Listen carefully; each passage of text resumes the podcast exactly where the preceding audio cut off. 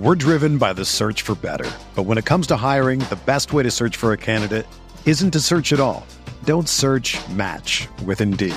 Indeed is your matching and hiring platform with over 350 million global monthly visitors, according to Indeed data, and a matching engine that helps you find quality candidates fast. Ditch the busy work. Use Indeed for scheduling, screening, and messaging so you can connect with candidates faster. Leveraging over 140 million qualifications and preferences every day, Indeed's matching engine is constantly learning from your preferences, so the more you use Indeed, the better it gets. Join more than 3.5 million businesses worldwide that use Indeed to hire great talent fast. And listeners of this show will get a $75 sponsored job credit to get your jobs more visibility at Indeed.com slash BlueWire. Just go to Indeed.com slash BlueWire right now and support our show by saying that you heard about Indeed on this podcast. That's Indeed.com slash BlueWire. Terms and conditions apply. Need to hire? You need Indeed.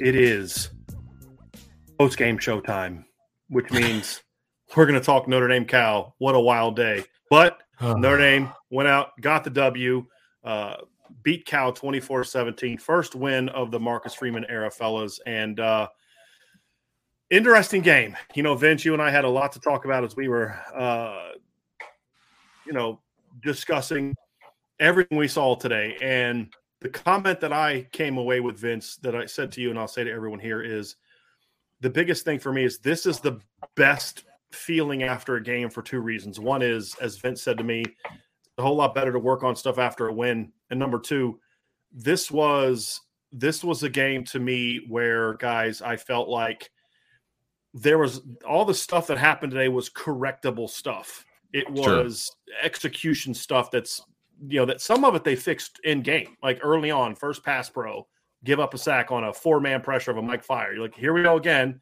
Didn't happen again. They cleaned it up. Right. Right. Run right. game was better. Dropped passes, missed reads, blown, blown contain, all the type of stuff that can be fixed. But what we saw today was a team that came out and played with a lot of fire and a team that played with, with a lot of passion. And that is a good sign, guys, because this team was backed up against the wall and we wondered how are they going to come out? And there's a lot to fix with this football team. Oh yeah. From an execution standpoint, from a fundamental standpoint, but I felt really good about the game plans that both used and implemented in the game. And I also felt like this team came out and played with some attitude. And so there's a lot of things we're going to address today about concerns coming out of this game. But this team grinded out a win today, and it was mm-hmm. sloppy, and there was a lot of mistakes. But when the offense needed to step up and make plays, they did. When the defense needed to step up and make plays, for the most part, they did. Now, they weren't perfect, you know, because you know offense goes down and scores, and the defense gives one right back up. But late in the game, when they needed to make plays, they made plays. You know, Foskey sack and all those type of things. Uh, then also the silly penalties almost got them back in it, right? Yeah, yeah. But the fact is, is they did what they needed to do, and they controlled the line of scrimmage on both sides of the ball. That is without question something that happened today. That's a good step in the right direction. And that's all today was, right, guys? It was a really good step in the right direction. It is not as all as well. you know, there's a lot to fix. But Vince, to your point, man, I, I much rather be here today talking about you need to fix this, this, and this after you got your W than than what we've experienced the last two weeks. We're driven by the search for better. But when it comes to hiring, the best way to search for a candidate isn't to search at all. Don't search match with Indeed. Indeed is your matching and hiring platform with over 350 million global monthly visitors, according to Indeed data, and a matching engine that helps you find quality candidates fast. Ditch the busy work. Use Indeed for scheduling, screening, and messaging so you can connect with candidates faster. Leveraging over 140 million qualifications and preferences every day, Indeed's matching engine is constantly learning from your preferences, so the more you use Indeed, the better it gets.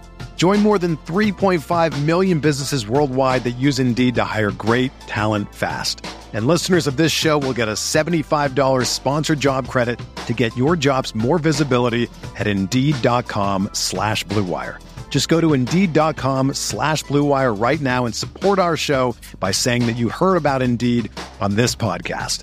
That's Indeed.com slash BlueWire. Terms and conditions apply. Need to hire? You need Indeed. Everyone should start their day with a great cup of coffee. And for my family, that means the latest blend from Trade Coffee. My wife loves Trade Coffee. And when my parents were in town for the Notre Dame season opener, I turned them on to Trade Coffee as well. Let me tell you about Trade Coffee.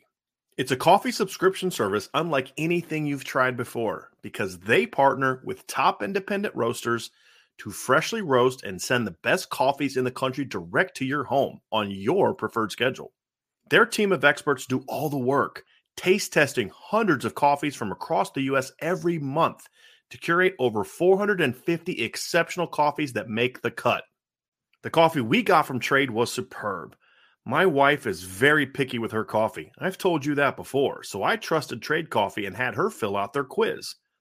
They sent us three different blends and they batted a thousand. We received the Holmes blend from Sparrow Coffee in Michigan the Big City French Roast from Joe Coffee in New York, and the Black Velvet from Atomic Roasters in Massachusetts. That's our collection, and trust me, we're adding to it. But if what I got isn't up your alley, don't worry. Trade will have whatever it is you want. You can shop their most popular coffees by roaster flavor profile, or you can take their coffee quiz and get expertly matched with coffees you'll love. So if you want to support small businesses and brew the best cup of coffee you've ever made at home, it's time to try Trade Coffee. Right now, Trade is offering our listeners a total of $30 off your first order plus shipping at drinktrade.com slash Irish. That's drinktrade.com slash Irish for $30 off. Try it out today. Well, look, I mean, look, Notre Dame was in desperate need of a win, right? I mean, that bo- bottom line, they needed a win and they needed a win bad. And frankly, I didn't care how they got it as long as they got a win. And it was definitely in doubt at times throughout the game today, right? And mm-hmm. and you, you know another thing that you and I talked about, and when the game was over, was that if you know if Drew comes out a little bit more, you know, executes a little bit better at the beginning of the game, this game's really not even all that close. Mm-hmm. You know, mm-hmm. he missed some some wide open passes. I, I thought you know the game plan that Tommy Rees put together was instituted so that he would get comfortable quick and he, it was almost like he's like i don't need to get comfortable. I'm just not going to be comfortable. Like stop you know mm-hmm. i it just like he was bucking against the let's get comfortable thing. And uh i don't know. It was it was uh it was rough sledding at first but i really like mm-hmm. how both sides of the ball responded in the second half. That yeah. was key. I mean and it wasn't even a game plan type of thing. I mean they kind of I, I feel like they did change the offensive game plan a little bit just because Pyne wasn't connecting the way he needed to early on. So they went to more of a running attack and things like that. But in the second half, you know, specifically up front, both lines just, you know, took over this game. You know, when, when Notre Dame can come out and score in the first three drives, that was fantastic. I didn't like how they ended it, you know, offensively. That, that was frustrating to me, the way they ended it. I felt like I, I wanted them to go down and get another score and just, you know, end this game. And they, they couldn't do it. And they kind of left the defense hanging out to dry a little bit some dumb penalties and things like that. But I liked what I saw from the offense specifically up front in the second half. So that was very promising. Oh, um, I, I was just going to say. I was on you, Ryan. I, we, we've already kind of let off. So going around the clock. My apologies. You know, I, I was just going to say that for me, Vince, I, I really felt like early on in the game, the offense was fully structured to getting Drew Pyne in, in sync, like you kind of said, right? Like they were trying to get him in rhythm. And then as they were struggling in the first half, they kind of came out of the second half and were more of a like, let's get bully ball going a little bit, you know, like it's, it's, we got to kind of ch- slip the script a little bit, right? So I, I, think that there was a lot of good moments. And I actually thought Tommy Rees called a pretty good game, if I'm being honest. Like there was some pigeonholing. We'll definitely get to as, that we'll definitely get to that. But yeah, okay. I mean, we'll, we'll, get to the offense and the defense. But yeah, let's kind of go big picture right now. Yeah. So please continue. Ryan, are you there? Is he gone? I think I think Ryan is paused out. Ryan Ryan is frozen. Okay, maybe Ryan is frozen now and can't hear us. So um, we are having some Streamyard issues tonight, everybody. Uh, it's not uh, it's not our connections; it's a Streamyard issue. So uh, Streamyard, for whatever reason, all three of us have different have bad signals right now. So uh, hopefully that gets corrected yeah. here. Uh, and Ryan's in Jersey, where it could be explained. Vince and I are in the same neighborhood, so it could say, "Hey, not a good sell." But Ryan's in Jersey, so uh, you know. Uh, I'm not quite sure what what the issue is. So, uh, yeah. but we'll get Ryan back here here pretty soon. So, uh, you know, Vince. I mean, you know, look, man. There's not a there's other than special teams there's not a phase of this game today that doesn't need to improve. Oh, absolutely. But, but you know, to, to the point you make, and I and I think Ryan was going to go there too, man. This team came out and played played really really hard tonight, yes, um, or agreed. today, and that's eh, you know, well, and that's huge yeah. because and and like you said, the mistakes were correctable. And I, I believe that I, I think they are correctable. And again, like you said, it's so much easier to correct things when you're working with a W than with an L. And you know, they rose up at the end, you know, and, and I have to say, I was very nervous when Cal gets the ball on the seven yard line with one drive left. I looked, I looked at both of you and I, I both you and Sean. I was like, "You've got to yeah. be kidding me!" Ninety-five yard drive against Ohio State, bad. 94 mm-hmm. yard drive against Marshall, bad. Are you kidding me? A 93 yard drive? Is that where we're going with this? Like, I, I, and then it almost came to fruition. One less of a hop on on that hail mary, and it was mm-hmm. a completed 94 yard or 93 right. yard drive. I'd have lost myself. You know what I mean? And so yeah, I, I they rose up when they had to. They you know they got picks, they got fumble returns, they all got called back. And right. uh, you know, so it was definitely frustrating at times, but they they did what they needed to do at the end, and I'll take the win. Here was the thing I'm going to fuss about the most today and and here and, and we're again we're going to talk a lot of good stuff because again they got to win guys and and winning Absolutely. is winning is the key here right and to me the problem i had today is take Pyne away because Pyne's you know first career start and all that take Pyne away and we'll sure. talk about him specifically later the problem that i had is so much of what happened today that was negative was coming from veterans yeah. Your your team captain Jarrett Patterson whiffs on a Mike fire on the first drive of the game, then gets a false start. I believe again it was on third down, but to go to it again. So you're in third and nine, and then you get two false yeah. starts in a row. You have a senior, your starting center gets a false start. You're facing third and one. Your fifth year senior wide receiver gets a false start. How does a wide receiver get a false start? Third right. one. Lorenzo Styles is not a, a, veteran, so we'll talk about his mistake later you know, you've got JD Bertrand, a senior returning starter, gets a stupid penalty late in the game. I mean, yeah. the guy, the guy clearly was bringing his hands. You knew he wasn't getting the ball, and it was way. I mean, it was it was way, way overhead. It was unnecessary and just dumb. You know, Cam Hart blows a coverage early in the game, and and and I'll have a, a, a critique of coach criticism of Coach Freeman, and, and I think today we saw some of his head coach youthfulness pop up in a couple of situations during the game. But if you look at you know Isaiah Foskey losing contain, there was a, a, DJ Brown with the personal foul at the end of the game. This wasn't young guys making mistakes. Right, right. These were veterans making mistakes. And and that's a that's a continuing that's the one continuation of what we've seen in each of the first three games.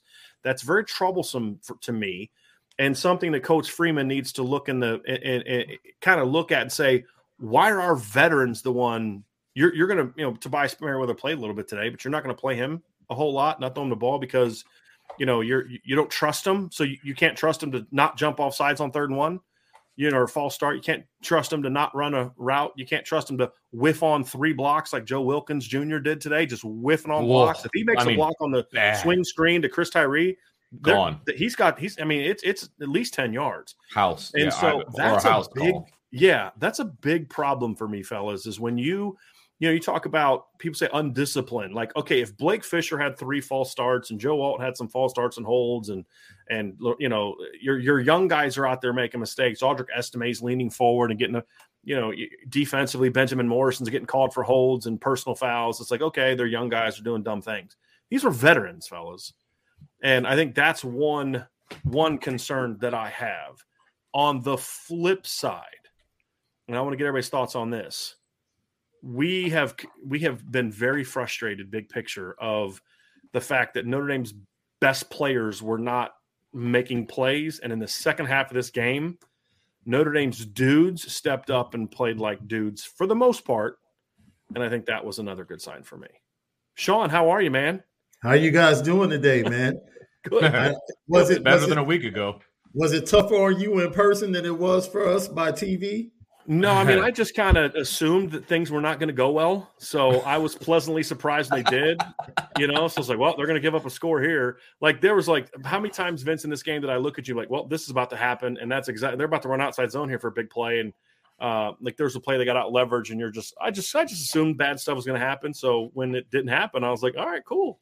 Well, it was funny because it was uh, what the fourth down uh, on that last drive, and you're like, if he scrambles for a first down here, he's like, I'm done and he scrambles for a first down. And no, I, I said, at, I said, I'm leaving. Uh, yeah, I'm, leaving. I'm, leaving. That's what it was. And I look at you, I'm like, are you going? Because I would be if I were you. Like that was. I, I thought about it. Like, are you kidding me right it. now? From your vantage point, did it look like the cow receiver caught that hail mary? Uh, no. Oh, okay, it did to me. So. I thought yeah. I thought the kid on the ground caught it, and then yeah. that referee came in and was like, "No, no." But yeah, yeah I thought. And if he it. did catch it, fine because there had two other catches that set up scores in that game that neither of them were catches. catches. Yeah, yeah, that was that my was one. That was my one critique of Coach Freeman, where we saw yes. his lack of head coaching experience hurt him. Lesson learned. He's got to call. You don't beg the officials for that, and when you see that they're not going to give it to you, you got to call timeout. Call timeout, yeah, and have true. that. You know, have that. uh You know, have that reviewed. Do you think he didn't because he was upset? Because remember, he was ticked off because the defense had to waste a timeout. Well, he was actually yelling at. We saw him. He was yelling at the official that yes. he didn't. He was yelling at the official to review it. So we're. I'm looking at Coach Freeman on, on the first one, Sean, not mm-hmm. the second one. He never got to the point where he was reviewing at because the second one they just kind of went. The second one looked like a catch, and I didn't see until after the review that it wasn't a catch. Right. Yeah. And so the replay crew sucked. Uh, but the first one, we're watching him. Vince and I are watching him, and he's yelling at the official, like pointing to, like you know, like you got to review that. So he wasn't yelling at his team; he was yelling at the official. He's right. got to, you know, he's got to do that right away. He's got to give a timeout. But again, that's part of the learning experience that you'll you'll you'll hear because hey, you have control over that now, right? Like you don't have to wait for the head coach to do that. You are right. the head coach, right? And we we talked but, about the fact that whoever the spotter is for Notre Dame, that's supposed to be like, hey, we need to you know call timeout, mm-hmm. review this or whatever. He's fired. Yeah like there, he, right. whoever, yeah, whoever your job. defensive spotter is or, or review spotter is, yeah, yeah, they're they're, they're done. He's they're looking done. for different work at this point. Yeah, you're getting moved to a different office that doesn't require you to make quick decisions. Um, you know, but but I think today, guys, one thing else, we saw a team that had to handle some adversity today at different times, and I thought they handled it well and, and, and got the win. So let's first talk offense fellas. I want to go into the offense. And, and Ryan, I'm going to let you start because you started to bring this up. Mm-hmm. Uh, it's one of the things I wrote about. It was not executed very well, but Tom, other than get Tobias Merriweather the football, Tommy Rees did everything that we asked him to do this week from a game plan and play calling standpoint. I, I thought so. I mean, like again, he before I got cut out before, like it, it, it's something where you could tell that the game plan early on was let's get Drew Pyne comfortable, which mm-hmm. is what the game plan should have been early on was right. let's get Drew Pyne comfortable. Surprisingly, Brian, they were had a lot more success running the ball inside without kind of softening those edges comparatively to like I was talking the other day, right? Like I thought they were going to have to kind of hit the corners a little bit and then soften the middle, but they really but when I they flipped they the did, scripts. Though. I think they did though, Ryan, because er, now they didn't hit throws, but early in the game they were hitting the slides, they were hitting the outside throws, like stuff was there outside, and I think Cal reacted to that early mm-hmm. on, which then opened up some of the stuff for Chris Tyree. Yeah, I, yes, I, just I, I, just thought early on you were going to kind of see some outside zones, some jet sweep, something, just some outside action, some some mm-hmm. just some buck sweep, whatever, something, something mm-hmm. that was mm-hmm. just kind of kind of soften those quarters. But I mean, give the offensive line some credit, man. I thought they, yeah. I mean, there was improvement that needs to happen. Obviously, there's always improvement that needs to happen for offensive line, but yeah. they played a much tougher game, right? Like they competed, yep. they got physical with them. I mean, is it perfect? No, it's not perfect. But I really yeah. thought that they kind of played with a with a little bit of a pissed off demeanor today, which was Mhm. nice to see. When they kind of had their back against the wall and they knew that the passing game was probably not going to be a, the bread and butter today, they were like, okay, we need to get downhill and go after these guys. And Yeah. I felt like they had success in there. And, and I thought Tommy Rees did going to do a good job mixing in the slides and the screens and some easy stuff to try to get Drew comfortable. Yeah. It's just there's some limitations which Drew in the game. I mean, let's call it what it is. Here's basically what his first several first and second down plays were. You know, you had a, a bootleg on the first play of the game where Lorenzo Styles is open and he just throws it into the ground. Next play, he runs a little slip screen to Chris Tyree, which I didn't think those screens were going to work against Cal, and they did. So kudos to them. Uh, and they did some stuff motion and movement wise to kind of keep one thing they did a great job of Ryan, which we talked about yesterday, was the they did a lot to mess with the eye discipline of the of the linebacker shovels. Yep. They did run some shovels. They ran a couple to Loren, uh, to Braden Lenzy that got positive yards. Second drive, uh, I forget what Vince. I forget what they did on the, the first play. Uh, They went outside and some something bad happened uh, on the first play. They oh, it was the uh, it was inside zone or off tackle. They got minus two, so that didn't Mi- work. yeah. Then they ran a Yeah. quick throw outside, then a swing route to Chris Ty- to Audric Estime. Right. Then drive Got three, six. they ran a boot with a slide uh, to Michael Mayer that he threw into the ground. Another perimeter play. Next play counter. Uh, then they had a seam throw on third nine, and Michael Mayer's wide open, and Drew just sails it. Just And And then you go to yeah, yeah, exactly. Then you go, um, you go. Your next series is when you kind of started getting into s- situations where they started move putting it a little bit more in between the tackles. But I thought they did a nice job of using eleven and twenty one personnel early, which did spread Cal out and force Cal to go to more nickel, which I think Ryan opened up some of that inside run stuff. And then as they Yep. wore him down, so it was really interesting. First half, all had one carry for six yards. It's at one carry. He had one catch for seven yards. Mhm. And then Chris Tyree gets a lot of the touches. He had 33 rushing yards, 35 passing yards, which is what we said we wanted to see. And then the second half, they used Tyree to then set up Estime. And then Estime had a bulk of the carries in the second half. So I thought the way that they used the two backs today was was really was really smart. And I'm gonna say this: two best play calls of the day today, both involved the, using the other running back to set up the other running back. And they were Mhm. two huge game changing plays. First one was the first touchdown pass to Chris Tyree. They're 21 personnel. They had Tyree on the left, and he was cheated up a little bit. And then right before the snap, they sent Audric Estime to that side on like that boom motion where he sprints outside. That forced that safe field safety, Daniels. I think it was Daniel Scott, Ryan, I think co- so. has to come downhill, and that leaves Tyree now as the number four receiver to that side in an ISO against the linebacker, and, and no chance for a touchdown. And then the second time, second half, they had Tyree or uh, Estime to the left, and then put Chris Tyree out in the trips, Mhm. and then ran that angle route, and that was the best ball Drew all day through all day. He just fit that sucker in there. Estime catches it, and he it looked like he was ready to like try to run somebody over, but just got too ahead of himself and fell down. That was Uh, great. those That's funny. Balls were we have not seen that kind of creativity all year. Like this looked like from a play calling standpoint, October, November of 2021, Tommy Rees. And I had to ask myself, uh, pardon my language, but where the hell was this the first two games? Because this was what we thought Tommy Rees was going to be. And if imagine what it would look like if Drew actually executed the the stuff in the first half today. Yeah, absolutely. I mean, And I, I, I thought the game plan was really good. Uh, you know, and, and he called a game plan that suits, at, at the very least, it suits Drew Pyne today on September 17th. Sure. Okay. I think Drew is going to get better as time goes on. I think You mean they're just not who they are in game three, Vince? no, especially when it's a first time starter, right? At quarterback. Joke. Drew, him and I listening to the press conference afterward. Oh my gosh, terrible question. But anyway, so I I will give Tommy Rees. Look, we we banged him for the you know the last two weeks on on his on his you know so but we have to be fair and that his Yeah. game plan was actually really good and I Really thought good. that he he was bringing along Drew Pyne very very well even at the beginning when Drew wasn't executing. Now he laid into him when he wasn't executing and He should have. Freeman laid He into should him. have. I have no problem with that. No problem with that. People are like, oh, they're going to show him yelling at him and using the F word. it's football. Okay, I mean, Get- sure. Get over Yeah. it, man. Like, I, I'm sorry. He needed to get his butt chewed. If I'm Jack In that- Swarbrick, though, somebody else is getting their butt chewed this week, and it's somebody from It's- NBC. Yeah, exactly. Like, you see Drew on the phone. You can tell he's getting yelled at. Let's not put Right. Tommy on Right. camera, okay? Right. Right. Uh, but but anyway, I, I was very impressed with the game plan, and I was also impressed with the adjustments at halftime mm-hmm. because they they realized and and granted the the O line responded by kicking some tail, but three drives, three scores. You know they're running it down their throat, and they're asking Drew to just throw some short stuff. You know, not necessarily push the ball deep. They don't need to do that. That's not where he was today. Now, moving forward, somebody was talking about, I just don't understand why they're not doing play action. I get that. And eventually, I think that they will get to that. But they, they don't respect your run. Right. Exactly.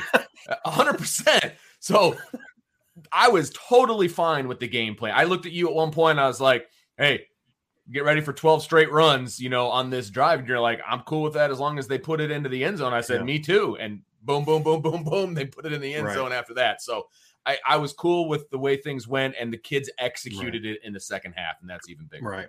Brian, you know what else I really liked was you already mentioned it a little mm-hmm. bit, but Daniel Scott, I thought had an argument to being the best defensive player for Cal. I thought they made him pretty uncomfortable in a lot of yeah. in this game, man. Like they got him in a lot of man-to-man coverage. I mean, even a couple balls that you saw to Michael Mayer that were competed, like yep. you mentioned the little seam ball where he kind of had the mm-hmm. outside fake and then going up the seam they made him look pretty bad in the angle route to Estime, right? Kind of working in man coverage. He's more a kid that wants to kind of work exactly. from depth and, and he wants zone. He's and, their run guy. Yes, right. that's yes. the thing. They put him in situations where he had to focus on the pass, which yep. then took him out of run defense, and that was a really good usage of personnel. And the other thing, we didn't see a ton of twelve personnel in the first half. A lot mm. of eleven and twenty-one spreading the field.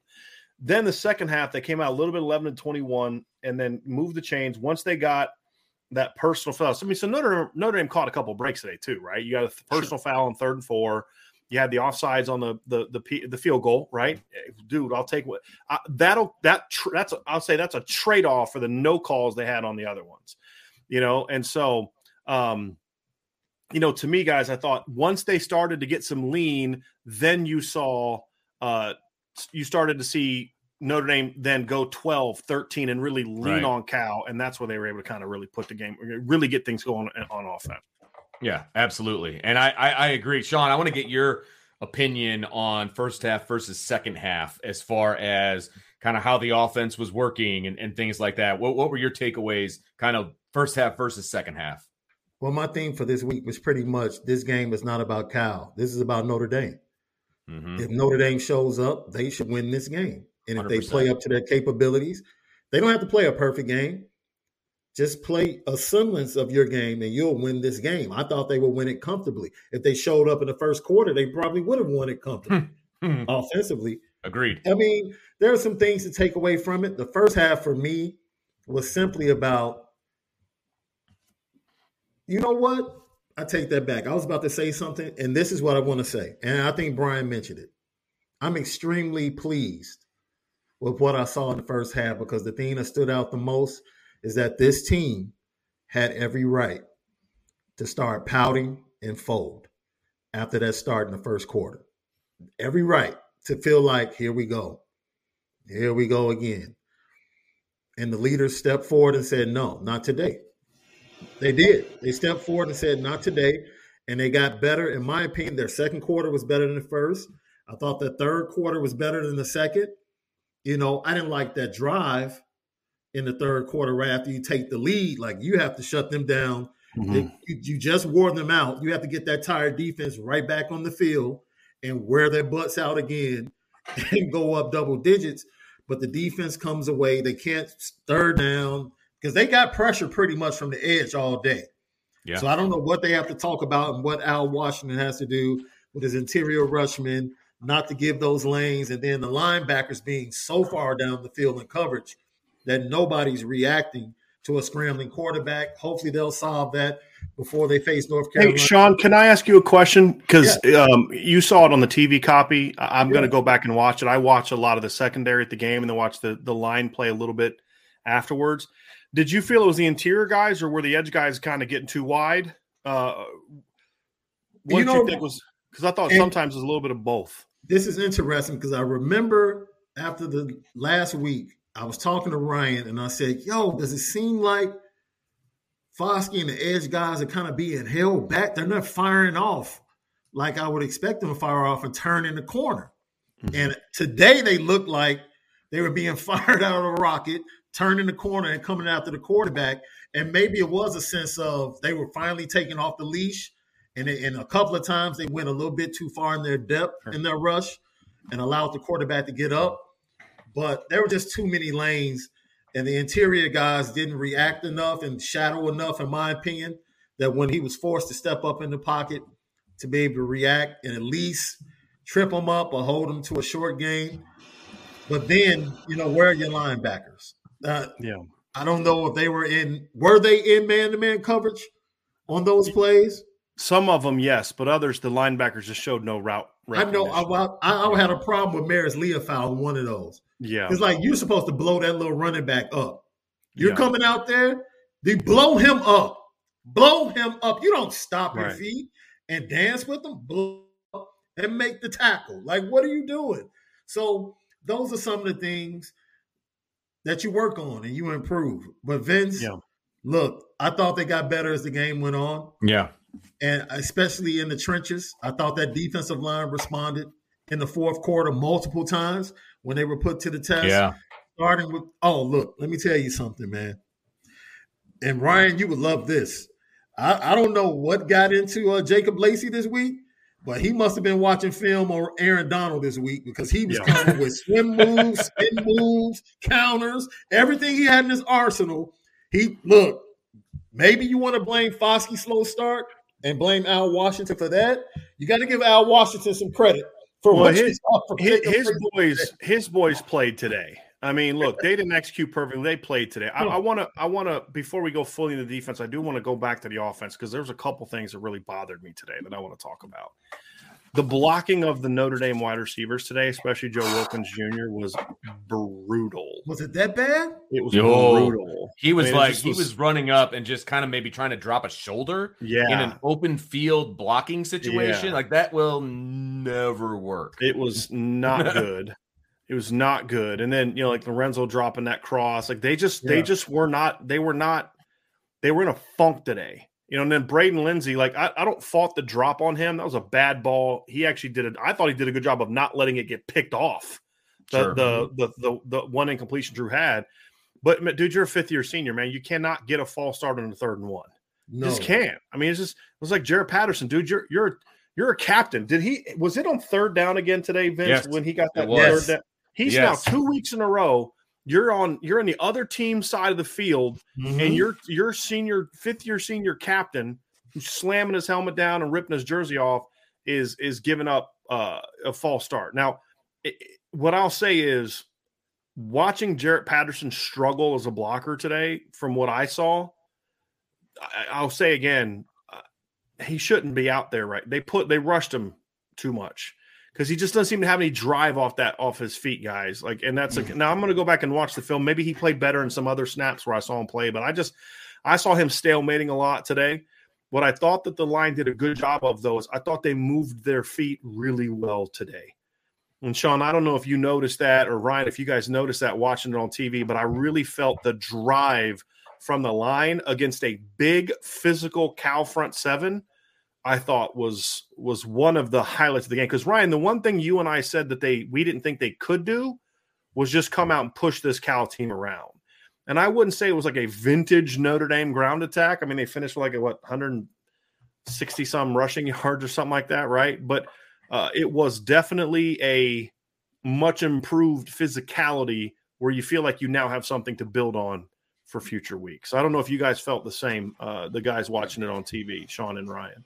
Well, I would say this, Brian. I mean, when you consider the fact that Notre Dame did not have the threat of the pass, I thought the offensive line got tremendous push. Yeah. I mean, they're, they're, it's a very one dimensional approach, especially in the second half, right? Like people knew you were running the football. Vince, what did you say? Sure. You, you, were like at one point, like, we're going to run the ball 12 times in a row, right? Like that's how it felt. Yes. And the defense. And they kind of did because the only passes were like little slide routes, Ryan.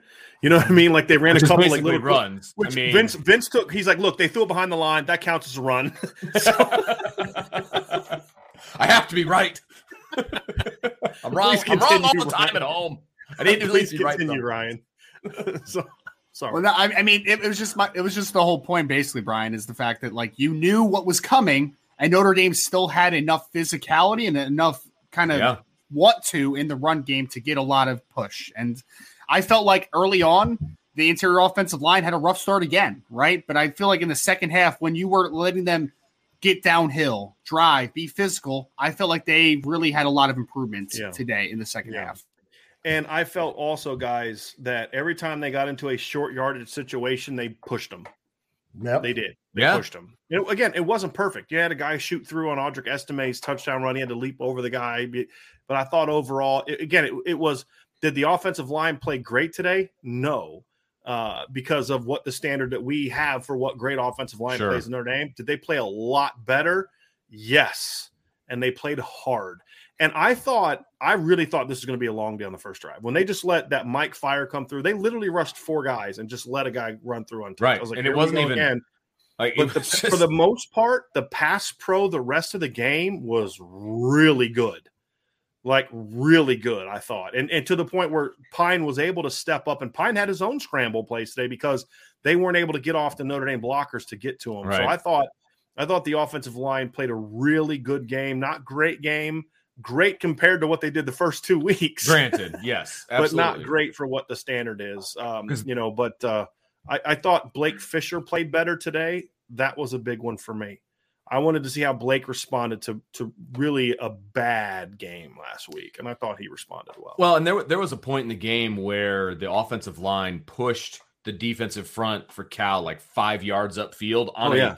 obvious run play, yeah. and Chris Tyree just kind of ran into the back right of the line and picked up five him. yards. I mean, it was just followed it, it, was just because yeah. they moved the line of scrimmage and you know what? And maybe that's just a small example, but at the same time, we haven't seen that in forever, it feels like.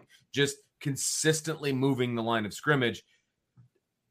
And so that was very nice to see. And I and I will also yeah. say when they were in 13 personnel at the end of towards the end of the game, one of their final drives, and they were only be able to pick up one yard, one yard, one yard. I, I was hoping, yeah, I, I, did a little more there, but you know, Sean, Sean and I want to because Vince and I talked about this. Sean and Ryan, I want you guys' thoughts on this. I know that it's the safe play and you have a lead, but I just kind of feel like the way this team has played, I wanted to see them just run the offense there and yes, and and go punch it. And maybe maybe that's just me like needing a statement, but I just felt like you were going to leave Cal with a little bit too much time at that point in time. Like there there wasn't they're only up a score and eh. without getting a first down, there was no way you could run the clock down enough to where Cal doesn't have a chance right. to go 90 yards. Because they had two yeah. timeouts going into yeah. that drive, and Notre Dame got the ball yeah. in about three minutes. Now, I'm not right? saying take shots, but keep doing what you're doing. You know, run the slides, get out of the pocket, you know, do that yes. kind of stuff. Just keep running your offense. I did not like them just kind of 13 personnel, run it right up the middle with Cal basically in a bunched alignment and they could have ran a bootleg on that series, and Pyne could have walked in, you know, walked for 15 yards first for a first down. That's something I, I really didn't like in that game. Well, I, I, would think you would never want to give me the controller then, Brian, because I'm always going for it. I'm always going to put points on the board. No, I'll give you the control. That's the case, I don't, man. I mean, I don't shoot. care about wasting your timeouts or making you use your timeouts. But no, I understood the first down run because they only have one timeout left. Sure. So you go ahead and make them use that timeout. Coming back from that, I did say here's a chance, depending upon the look they give you, to go play action, bootleg, maybe come across with somebody on a crossing route or come across right. again with Lorenzo that was working right. for the majority of the day and give them the opportunity to get the first down. And then the safety comes down on the third down play, and I see them playing Lenzy bump and run, and I'm like, oh my God, they have to take this shot, right? But then, of course, you're like, they're trying to run it out. At that point, I understood because at that point they just want to get the W and they want to do mm-hmm. everything to try and give them the best I, which, which, I understand. I do. do. that. I do. But but I'm with you. You know, if you're going to make that decision, you make that decision early and say, sure. okay, we're going to go with a safe pass here to see if we can pick up five or six yards and still force them to use a timeout. And now we're second and four and have two downs to get four yards and pretty much in this game. So first down probably would have been the time to go play action in that series. And I agree with you. I think they were hovering around what four yards per carry before those last three runs, something yeah. like that. Yeah, probably. Yeah. So, yeah, great job with the offensive line. I know one thing: the engagement between Blake Fisher and Harry Hiestand today on TV was really fun to see. Okay, can you because we don't watch the TV copy, Sean? So yeah. could you explain yeah, yeah, yeah. kind of so, what what you saw? I know they came off the field after the touchdown series, and they showed Harry was sitting down talking to the entire group, but Blake was so engaged. He was talking back to Harry. Okay. Then they were in a, a talking back, meaning just communicating. Yeah, yeah, okay. like asking questions, okay. and then they were standing there in the huddle during a timeout in the second half, and he said something to Harry, and Harry turns to him and you see Blake like use his hands to like illustrate something like from a technique standpoint. And I'm like, okay, I like this.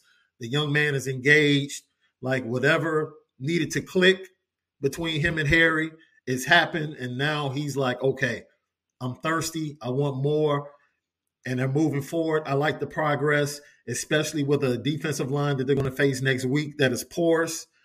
I'm not going to say they're on the same level as Cal, but you can get if you can, if you want to line up and run the ball against North Carolina, you can. You flat out can. So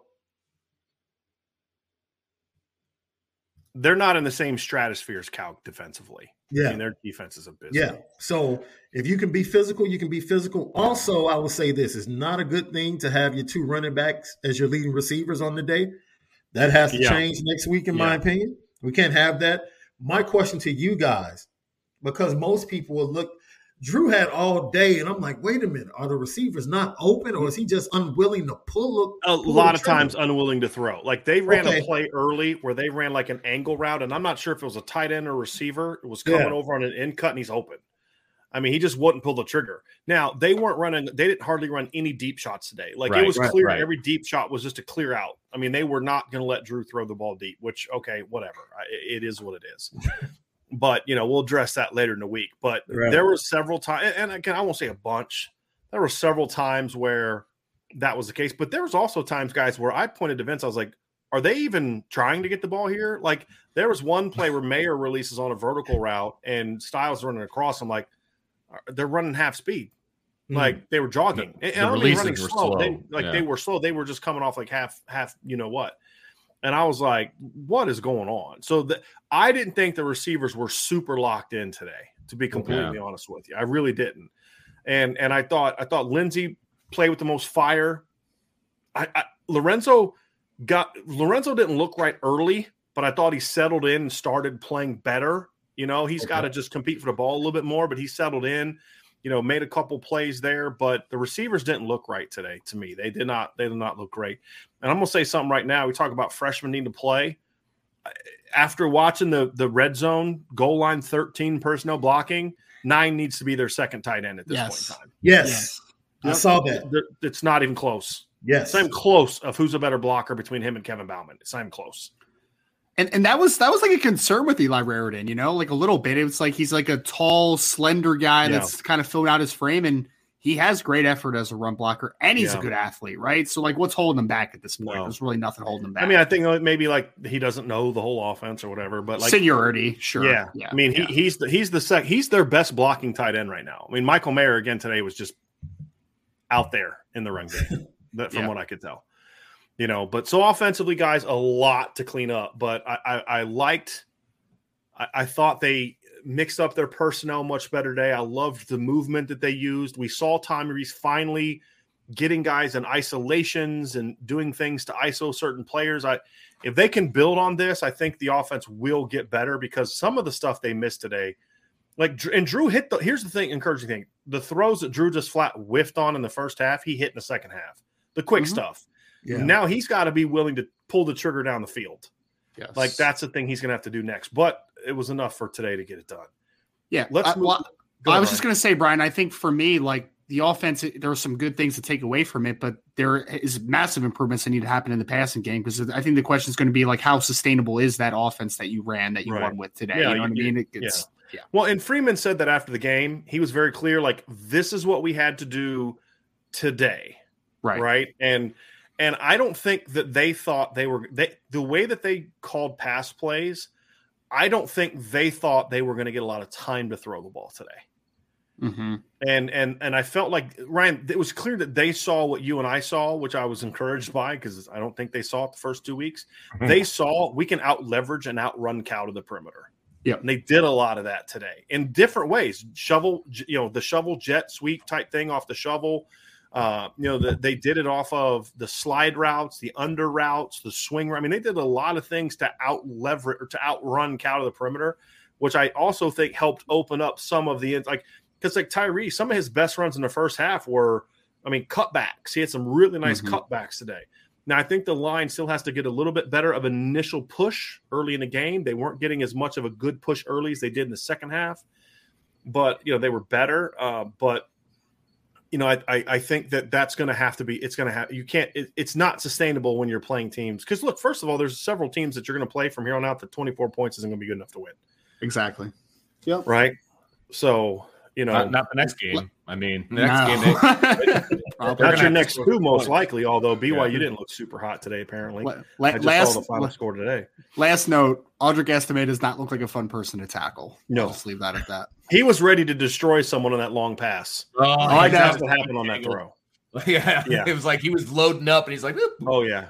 His, his mind yeah. got in front of his feet on that one. Yeah, he was like, yeah. he, he looked and was like, "There's dudes between me and the end zone. I'm running someone out of the stadium," and he just kind of, you know, got ahead of himself. But he he was looking. He had bad intentions, fellas, on that particular play when he saw the end zone, and and I got to tell you, it, it wasn't sexy but I'm going to repeat. I liked how physical they were in short yardage goal line today. I do. And I also like that they were willing to throw the ball in in inside the 10 as well. I thought that was great because I thought once they had that long pass to Estime they're going to go right back to the run, and they didn't. They spread him out again and went and, and got an ISO for Mayer. I thought, and what a route by Mayer on that slant though. Oh my, he had, he had a couple. He had a couple of those, man. He like, ran really good routes today, fellas. Yeah, he just he didn't did. get the ball. Look, for yeah, he just didn't get the ball. As bad of a blocker he is, he's that much better as a pass catcher and, and yes. route runner. You know what I mean? Yes. Like just different stratospheres. Yeah. The dude doesn't want to block. Like that's the yeah. way I see it because blocking is a you have to want to be a good yeah. blocker. And it worries me about I mean for him personally, it worries me for like his future and, and being drafted in the NFL because they're not just going to keep him spread out all the time. They're mm-hmm. going to need him to block. And you know, Notre Dame can spread him out as much as they want but man, is his blocking struggling. It's just it's just not yeah. good at all. But boy, can he the he is a matchup nightmare in the pass game though. And yeah, that move, that move he put on the safety in the first half oh. was sweet. Yes, it was. Oh, he set him up nicely to the Pyne overthrew him. You mean? Yeah. yeah. Beautiful. He is a he is a ridiculously flexible guy for as big as he is, yes. man. Like he can get in and out of breaks so well. It's incredible. Yeah guys let's transition to the defense because this is the in, this is the interesting side of the ball this, this is um this is the side that to me had some of the like what are you doing plays today Can we start our linebackers, please? Yeah, and some of please? the some of the like you're okay. This is what we thought we were going to see. We hammered the mess out of the Notre Dame defensive line the last two weeks, really they were good in the first half. They took the second half over. Mm-hmm. I mean, absolutely took the second half of the game over. And yes, there were some mistakes, Sean. And you mentioned the D line with the contained stuff. You know, got to get off some of those blocks to get to the quarterback. There's some structural problems there uh, that clearly are, are, issues, in my opinion. Uh, but here's the thing that I will say: uh, in, in in when the they they flat out in the second half said we are going to dominate you at the point of attack. Mm-hmm. They played hard, they were physical, and I'll say that in my opinion, and you guys tell me if you disagree with my statement or not. The best position group on the Notre Dame in team today was the interior defensive lineman. all yes. of them. Yep. Chris Smith, there was a play where Chris Smith just came off, took a guard, and just the I think it was Lovell. I think it was the right guard who's 330 pounds, took him with his left arm and just shoved him into the backfield with one arm. And then Jacob Lacey was a man today. Howard yes. Cross was steady. Jayson Ademilola looked like vintage vintage Jayson Ademilola when they allowed him to penetrate. There was a couple times still you'd see him get knocked back because they they were asking him to kind of take on blocks. But when they turned those guys loose, the interior of the defensive line today, fellas, dominated the Cal interior.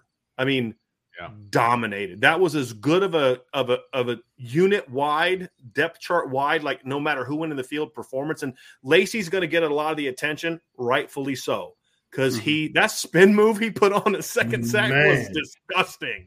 That was excellent, Sick. but the entire interior was tremendous today, mm-hmm. and that played a big role in, in, the success of this football of this fo- of this defensive football team today, fellas. Well, I, I, would say this, Brian. I mean, uh, you want to talk about sick? Jayson Ademilola sack where he kind of hit that little inside move. I was like, oh, buddy, yeah, yeah. that's some good stuff, man. I know he's yeah. been practicing that stuff in the offseason, so it was nice to see.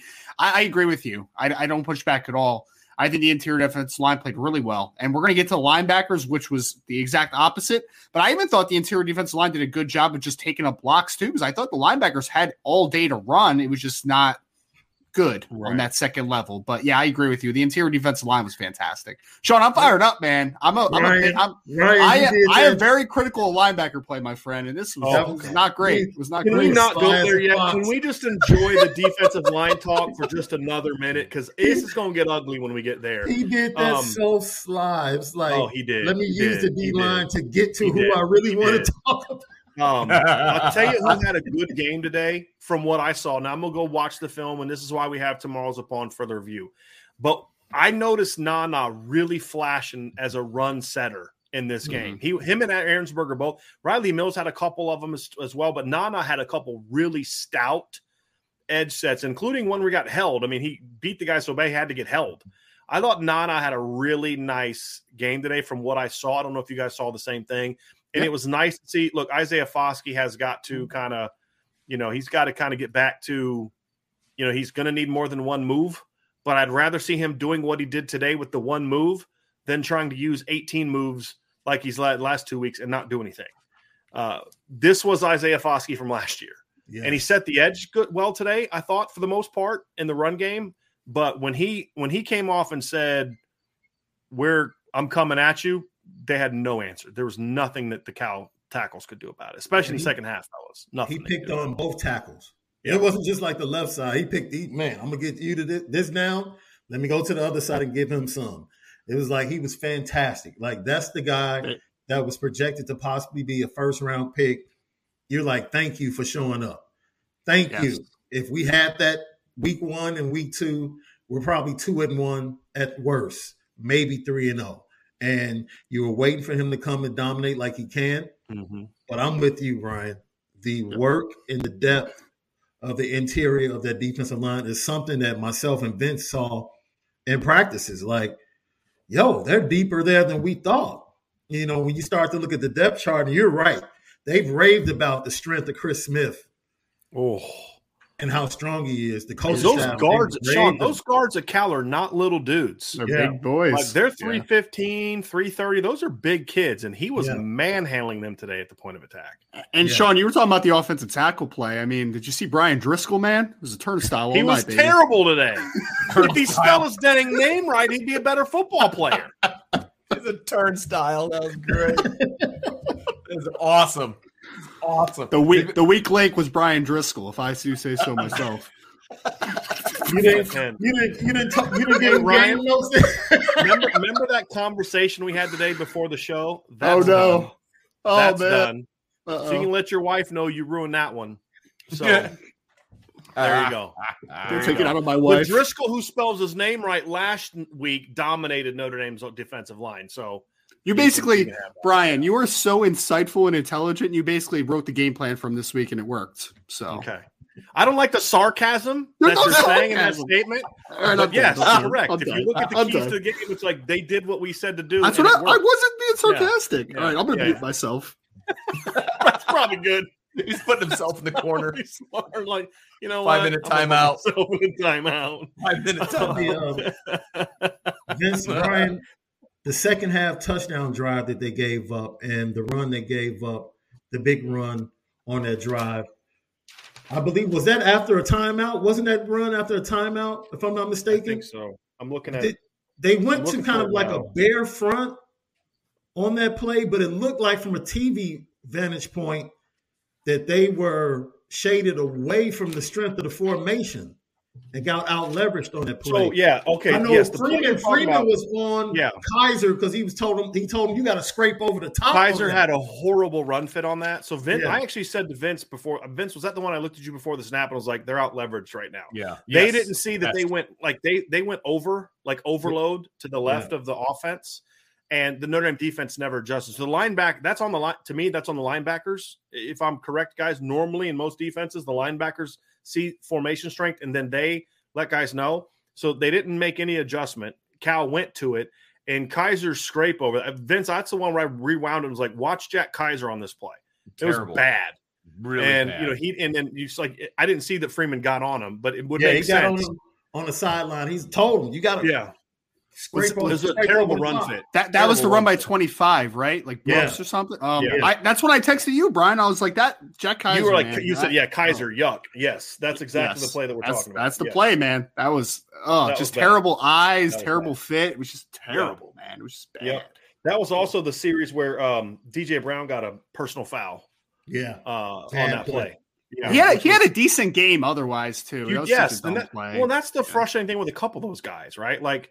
There's a couple guys today that, like, boy, if you take that really dumb play out of the way, like the guy played pretty well today. You know, it's just like, but that's the Mm-hmm. stuff you got to clean up. I mean, because it didn't hurt you against Cal, who he said's a decent team, but it, it, it'll hurt you more when you're playing teams that are better offensively. You know, Cal's good because they play really good defense. Their offense is not that good. We've said that coming into the game, right? So, you know, you shouldn't have given up. let- Let's be real, guys. You shouldn't have given up 17 points today to this team. No. Like, the, you, you gave up fewer than 300 yards. You shut down their run game. Like they're the, think about this. They had. I'm, trying to pull up their numbers today, and give me a second to pull up their total numbers here, guys, because I'm trying to print off uh, the final stats here from the game. And Cal finished the game with only 112 rushing yards. two ninety seven And- total, right? Correct. And then 34 of the total yards came from their quarterback. Mm-hmm. And so, and then you have the 24 yard run. I mean, Jaydn Ott, who we talked all week about how good he is, he had 33 yards on 13 carries. I mean, they completely shut him down. You take out the quarterback scrambles, and they completely shut them down today. And that was the that was the frustrating thing is again, it was like, you know, you you had you did a really great job, and then it was that that one play, and you, you kind of let him go on that. And so, and they caught some breaks today. There was a couple times where Notre Dame got in a mismatch schematically where they put Jaydn Ott outside on a linebacker, and that's the running back, and they ran by him, and Jack Plummer just missed. Uh, and but I'll say this: to me, I thought that schematically, I liked what they did today. There was a couple things you're just like, you know, I would have done something different there, but I think overall, I, I thought the game plan defensively was good. I thought they were aggressive, and, and not aggressive in like blitzing six to seven guys every time and covered one, but they mixed up their coverages, but their corners were really aggressive, taking away the quick stuff. They forced Jack Plummer to go deep a lot more today than he probably wanted to. Hit a couple, but missed a lot because, as we said yesterday, he's got a very live arm, Ryan, but he's not real accurate down the field, and he missed a couple shots. No. And when they did get yards, they made him work for it a little bit in the pass game, you know, for the most part. So uh, I thought we're going to go to the linebackers last, fellas. We're going to skip the linebackers. Oh man. I want to I want to talk about the good stuff today. Uh, I thought Cam Hart had two bad plays today. Mm-hmm. The pass interference, I actually, I don't know if he did it on purpose, but I, you know, if he did, I wouldn't blame him because he bit on it and the guy did hit him with a double move, and so he just It's gonna put be bangs in the and guy. Right And now, I don't think the being quarterback would have hit him, but Cam doesn't know that, right? Right.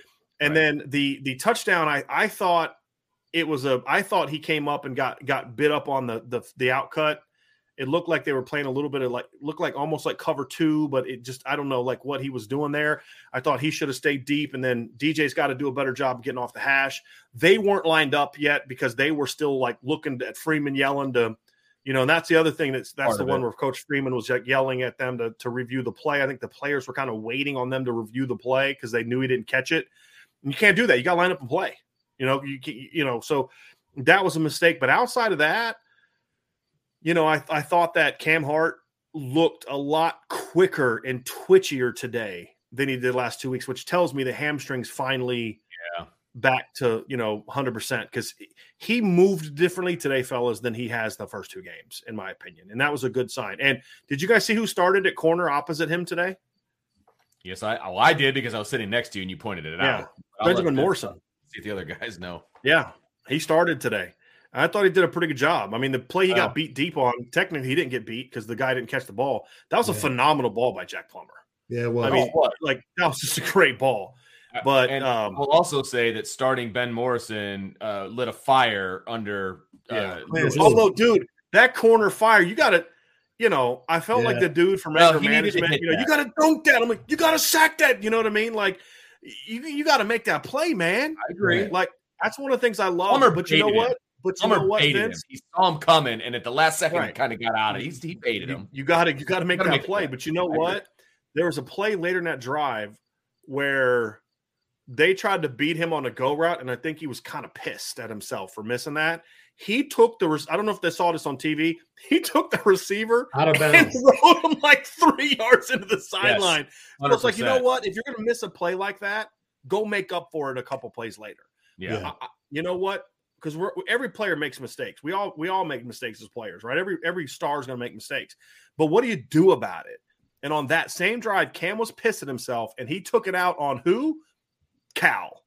And that's what you want to see, guys. Absolutely. But their corner position all of a sudden looks like one of the strengths of the team right now which is scary because they were really good today. Yeah. They were really good against Ohio State. They were solid against Marshall. The worst corner they've had all year so far was Cam Hart, and he looked more like Cam Hart today. Again, little Yeah. couple mistakes, but he looked a lot more more like Cam Hart today. And Mhm. Clarence Lewis continues to play really good football this year, guys. He really Absolutely. does. And They're not beating him deep. to play He's, well. and Tariq's been great. Yep. Uh, my wife got some great shots of Tariq. Uh, he ran, he was running right at her. Like he finished like this close to her. Like, so she's got some great shots of that. On but the, I uh, thought the secondary, fl- yes. mhm. Yeah.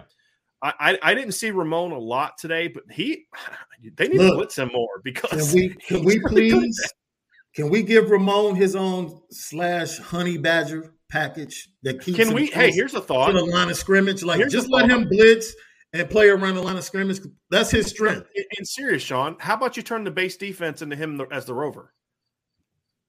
I'm cool with that too. Because that's his strength. Right. He, he he's the best. He knows how to blitz. Like you just see guys just slamming into an offensive lineman. You can tell he waits. Sometimes he'll wait and then he'll see the hole open and then come. And then sometimes he just comes through, but he knows mm-hmm. how to blitz. Second And week in a row, he's had a big hit on a quarterback. Yes, and get to Yeah. the quarterback. And you have to be able to use that. And you're right. Make man, put him at rover. Can we say something, Sean? Now, after the three games in, it makes a lot more sense why they called that double safety blitz against Ohio State. Right. Yeah, they just didn't Now, execute again, it right. I, I wouldn't have done it with Tariq out of the game. Wouldn't Right. have done it with Tariq out of the game. But now it makes sense because you now you see like, okay, all right, I get it because Ramon's Right. a, a legit weapon. And Yeah. Brandon Joseph played fast today. He has to finish better at the ball today. Yeah, he missed he a couple of tackles in the backfield. Yeah. A little Not out of control on a couple run, fi- you know, a couple fires and, and a couple stunts and, and stuff like that. Yeah. Just a little out of control. But man, he flew around today. Uh, Houston just flat fell down on the corner route. I just, you know, just got to keep your feet, man. And, oh, was uh, that him? Was that him that on was the him corner? on the corner Yeah, where the yeah. where Sturdivant dove for it. He, he I mean, Yeah. he knew what was coming. He just slipped Yeah, and he, fell. he and, fell down. I mean, he he was on Yeah. it out of the break, Yeah. but he just he fell Can't down. do I that mean, because a, a good ball, he catches it and runs. I mean, if Right. if he doesn't make him die for that, he catches it and runs it in for a touchdown. I mean, if, That- if that- Bryce that's- Young's the quarterback on the other side, he hits that guy right out of the break. He catches it in stride. He turns upfield and he scores. That Sturdivant kid's going to be a player, man. He's going to be a player. Yeah, he's, he's going to be a really good He's a player. good receiver. Yeah, they get a What you guys think about put the, uh. Going back to Clarence Lewis, I thought his best play of the day was they went um, three to the right, Three, three by one. Yeah. isolated Yep. him to the left Yep. in the red zone, and they tried to go at him, and he played that very well. Yeah, I think, Dude, I think that was Clarence has against been- Sturdivant. I think it was against Yeah. Sturdivant. It was a nice play. Sean, I can't think of one time where uh, someone's caught the ball on him with any separation. Like the only catches he's given up this year are stuff where it's just like kind of off coverage and they catch it in front of him. Like Yeah. you know, you're Yeah. giving that up a little bit. Yeah. But uh, like even like CJ Stroud hit a couple of those sideline passes on him, it's like if CJ Stroud doesn't throw absolute money balls on the sideline, it's not complete. I mean, complete. he has Yeah. been there was no bigger whipping boy on this defense during the offseason than Clarence Lewis Nope. because of how he played in the bowl game last year. He has been steadily good through three games. I mean, he he has been, and and Mhm. I I love the fact that he made a big mistake, and he comes back on that same drive and just whips a dude. Right, and now what you want to see, like what I say, it's like cornerbacks are going to make mistakes, right? They're going to get beat. Well, Yeah. his was on a different type of play, and he comes out the next play and he he, he gets after. it. So really been impressed with the Notre Dame secondary. They got us some stuff to clean up, but really been impressed with the Notre Dame secondary. And Benjamin Morrison is a dude, fellas. He is a dude. When you need mealtime inspiration, it's worth shopping Kroger, where you'll find over 30,000 mouthwatering choices that excite your inner foodie. And no matter what tasty choice you make, you'll enjoy our everyday low prices, plus extra ways to save, like digital coupons worth over $600 each week. You can also save up to $1 off per gallon at the pump with fuel points. More savings and more inspiring flavors make shopping Kroger worth it every time. Kroger, fresh for everyone. Fuel restrictions apply. It's happening daily. We're being conned by the institutions we used to trust. The mainstream media is distracting us with meaningless headlines instead of focusing on the harsh realities facing American families. Time is short before something big happens, and that's why so many folks are preparing. They're becoming self-reliant by investing in emergency food storage from My Patriot Supply. Go to mypatriotsupply.com and secure four-week emergency food kits for each member of your family. Each kit contains tasty breakfasts, lunches, and dinners, averaging over 2,000 calories per day. Save $50 on each four-week food kit you purchase. Plus, get free shipping on Ready Hour four-week emergency food kits. You're not ready if it's not Ready Hour Foods. At My Patriot Supply, you can also get solar power generators, water filtration units, heirloom seeds, and survival gear. Order by 3 p.m. and your unmarked boxes ship the same day. Shop MyPatriotSupply.com today. MyPatriotSupply.com. I was just going to say on that on that three by one set, Sean. I actually, if I remember correctly, I think they put a tight end into the boundary too, man. So they put like Yeah. a little size against Clarence too, and I, I mean, I thought that was one of the best plays I've ever seen Clarence make, man. Like it was a really good play. Mhm. So yeah, just to reiterate that again, but Clarence was another playing good ball. in the middle of the field against Sturdivant, where Sturdivant Yeah. beat him to the inside, but he recovered. Like Mm-hmm. he didn't give up, he recovered and was able to get there when the ball arrived and knock it down with his right hand. So he's he's playing really good right now, Brian. You're absolutely right. And he I don't know if he heard the noise and it inspired him or he just locked everything out and went to work. I- I'll I'll bet you he heard it and then did that. Yeah. You know what I mean? I'll bet you it's both, Sean. I think he did both. He heard it, Mhm. but here's the deal about Clarence Lewis. You know, we've said he's not the he's not the he's the least talented corner they have, just pure physical talent. It's athletic. Let me say, I shouldn't say that. He's the least athletic of all the corners that they have. Mhm. But what I'll say is, you know, the kid just knows how to play football.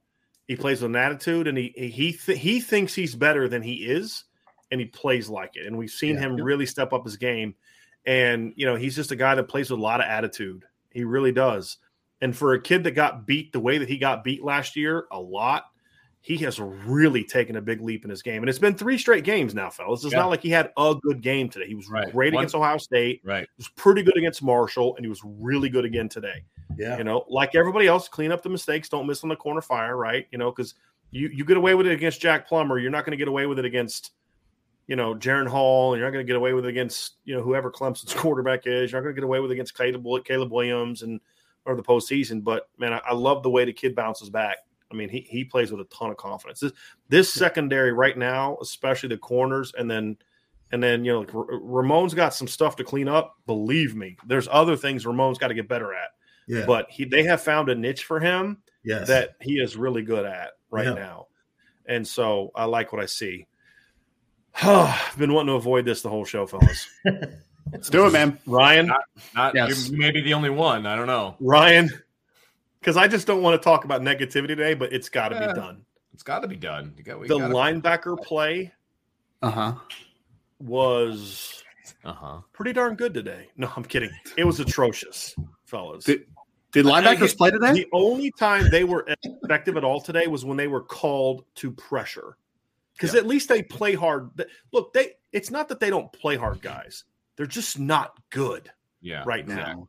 Mhm. They're and, and Maris Liufau is a really athletic dude, that just constantly Ryan and you t- and I'm I'm setting you up because of what you texted me today, Ryan. Yep. He just looks lost. He doesn't know what he's looking at. He doesn't know what he's looking at. I mean, Brian, I'll say this. Ready? He's a he's playing like a rover, except he's playing the will position. Like that's what he looks like to me, right? Like it looks like everything is reacting slowly for him, and he can kind of work from more space, so he has time to make up the ground, right? And second level stuff happens so quick, man. That stuff happens fast. I mean, there's plays where like he's working in pursuit and he's getting contacted four to five yards down the field. I'm like, you don't know what you're doing, man. You're you're you're scraping over the top, and you're not gaining. You're not getting any depth toward the line of scrimmage. You are just staying de- too far away from the line of scrimmage. Like he just doesn't know what he's doing, man. JD Bertrand, like everyone's going to hyper focus on the, the targeting call, right? Everyone's going to hyper focus on it. But the fact of the matter is, is, outside of the targeting call, he was not good today, like at all. Mm-hmm. It was it was bad, man. Like the run fits are inconsistent. His eyes are inconsistent, and he has a small tackle radius, so he misses tackles so often. And Jack Kiser, I mean, we already talked about Jack Kiser's play, right? That was the only play where I noticed him in a in, at all. If I'm being honest, like he was just not. I, I didn't notice him at all the rest of the day, except for the one bad mistake he had. Right, so it was it was bad, man. It was really bad. I'm almost to the point, Brian, and I know this is like super. This is me, like you know, having a, a quick assessment here and being quick to the gun. I almost want to move Maris Liufau to Rover. Like at this point, like Yeah. I don't, I just don't know if he's a will, man. Like I just don't know if it happens quick enough, and I don't know. It's just Because it's this very is what. Ryan. This is what you we were Sean. I'll kick it to you. Mhm. This is what we were complaining about with Maris in 2020. Is runs like a deer, but just doesn't know where he's going. And sometimes you have to wonder: is is is it just that he's athletic but not a natural football player? Is he out of position? Like, because the guy just does. I mean, he doesn't make any plays. He doesn't make any plays as a will line, and you can't have a will linebacker that, that doesn't make plays, guys. And Sean, I'll, I'll kick it to you in a second, but like you even mentioned the play Brian's where fired he's- about talking I'm sorry, linebacker. man. I'm sorry, but Brian, even on even on the quarterback scramble down the sideline, right? Oh, the angle he, was took going to his was left. dumb. Or J- he Maris Liufau is coming over the top, and I'm like, okay, he's there. He attacks the the um inside Yeah, shoulder instead of the dips on the outside back. shoulder. I'm like, Yeah. tack to the sideline. What are we Yeah. doing here? Allows What- like, the it's, just, up the sideline. It's like it's just bad awareness, man. It's bad awareness. It's really bad. Sorry, Sean, but yeah, you you can go off too, my friend. But yeah, it's just so Look. frustrating, man. I think for me, I don't know if you guys saw it. They actually lined him up at end in the fourth quarter a couple of times, and he he rushed the passer pretty decently. And I'm like, Yeah, maybe he's an end. Like, like may, yeah, just let him come off the edge right. and put him in positions that are beneficial to his skill set. I, I think he's a rover, man. Like I think That he's a too. rover. It- I think he is. But I could be He wrong. needs to Could he needs wrong. to play rover, and then they need to be a nickel defense. yes, you know, if that's the case, then fine. But look, I mean, That's and, so and, messed and- and your fifth year senior Bo Bauer, Sean. I mean, yeah, he Dude, what are you that his play was the most atrocious to me. Like you talking about the the scram the the run How the are you letting Jack Plummer pump fake you, dude? Like, He- what are he- we doing? You, you ever seen the play where Brett Favre pump fakes someone like ten yards downfield? That's basically what happened on that play, man. It was Like, gross. dude, Jack Like, Plummer what ain't Brett Favre. no, Attack he's this certainly not. Attack this man and get him on the ground. Like, Right. what are we doing? Right. Uh, They are so Sean, they don't have football passive. instinct. They are so passive. They don't have football instincts. Yes. Yes. And I don't care. I don't want to hear another word about how smart they are. I don't Oh, care. gosh. I don't care how smart they are. Can you play? That's Either they're not. Sean, either they're not, or you're asking them to do way too much. One of those two things is true because they have not only have they not gotten better, guys, I would argue they regressed each game. Like some of the mistakes they were making today, and, and like you talk about, like Sean, you talk about Ramon Henderson knowing how to blitz, time up a blitz, how to get Mhm. skinny, get to a blocker. It's like the linebackers on run stunts. It's like they're taught, hey, find a guy and then run right down the middle of them. Yep. Now they the effort was there. I don't Yeah. question their effort or toughness. I mean, Maris crashing into dudes today, but you know, Oh, they, they all play hard. them. They all play hard. Yeah. There's no doubt. It's just Yeah. Just the nuance of the position is not there right now. When you pointed out multiple times last week that tackles and linebackers were in the same gap, Mhm. and I asked both you guys, I was like, well, isn't that on the linebacker to come up and smack the guy on his butt, like, get over here? Yeah, You're in the wrong gap. right. And now Right. you you mentioned or you got and, and then you got to run fit off of that. Like it's Right. like linebackers got to make the D lineman right and safety's got to make the linebackers right. That's how Right. run fits are supposed to happen. You know what I mean? Like that's just am I wrong, Ryan? You're a linebacker. No, no, you're not You wrong. know? You're not wrong. It's it, you. have- You have to make whoever's in front of you right, right? Like that's that's kind of the where you you, you work off of them. I mean, yes, there's a there's a designated gap that a linebacker is responsible for Yeah. per snap, but like if if something goes chaotic, you have to kind of recover. You have space to recover, right? Like that's the whole thing. It's just there. So the the first step out of a linebacker stance is called the trigger step, right? Mm-hmm. You take what, a six inch step up and you read and react they have some of the slowest triggers that I've ever seen. Like it's it's bad, man. It makes them look unathletic at times. And it's like I know Maris is very athletic because then I see him chase the perimeter. I'm like, my dude can run. There's no doubt. It's just for whatever reason, man, it's just not working right now. It's not. And I mean, we talked last week, Brian, about the offensive line needs to be on on evaluation period every day, right?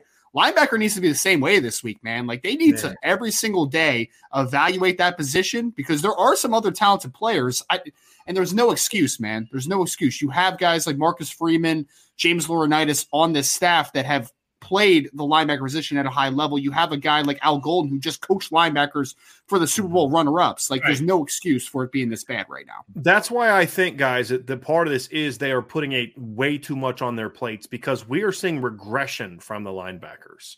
Like they weren't that good last year, but they weren't this bad. yeah. Like they've gotten worse since last year, in my opinion. Maris has gotten worse since Yeah. Oh, 2020, the last time he played. No doubt. Like that's the thing for me is like sometimes when you see that, and it's again, what have I always said, guys? If one guy makes a mistake, he messed up, and you got to coach him up and fix it, right? But when the whole group is doing something and not playing well, then you've got to look in the mirror as a coach first and foremost. Fair. Right. What what are we doing or not doing that is causing this? And if Marcus look, and this is where Marcus Freeman has got to step in, fellas, because yes, you're the head coach, but this is your baby. Yes. Yeah. You know what I mean? And I know you don't want to step on Coach Golden's toes, and I respect that. And I know that James Laurinaitis is your guy. But the reality is, is you're the head football coach. You got to step in and say, "Hey, fellas, we need to figure this out." And I don't know.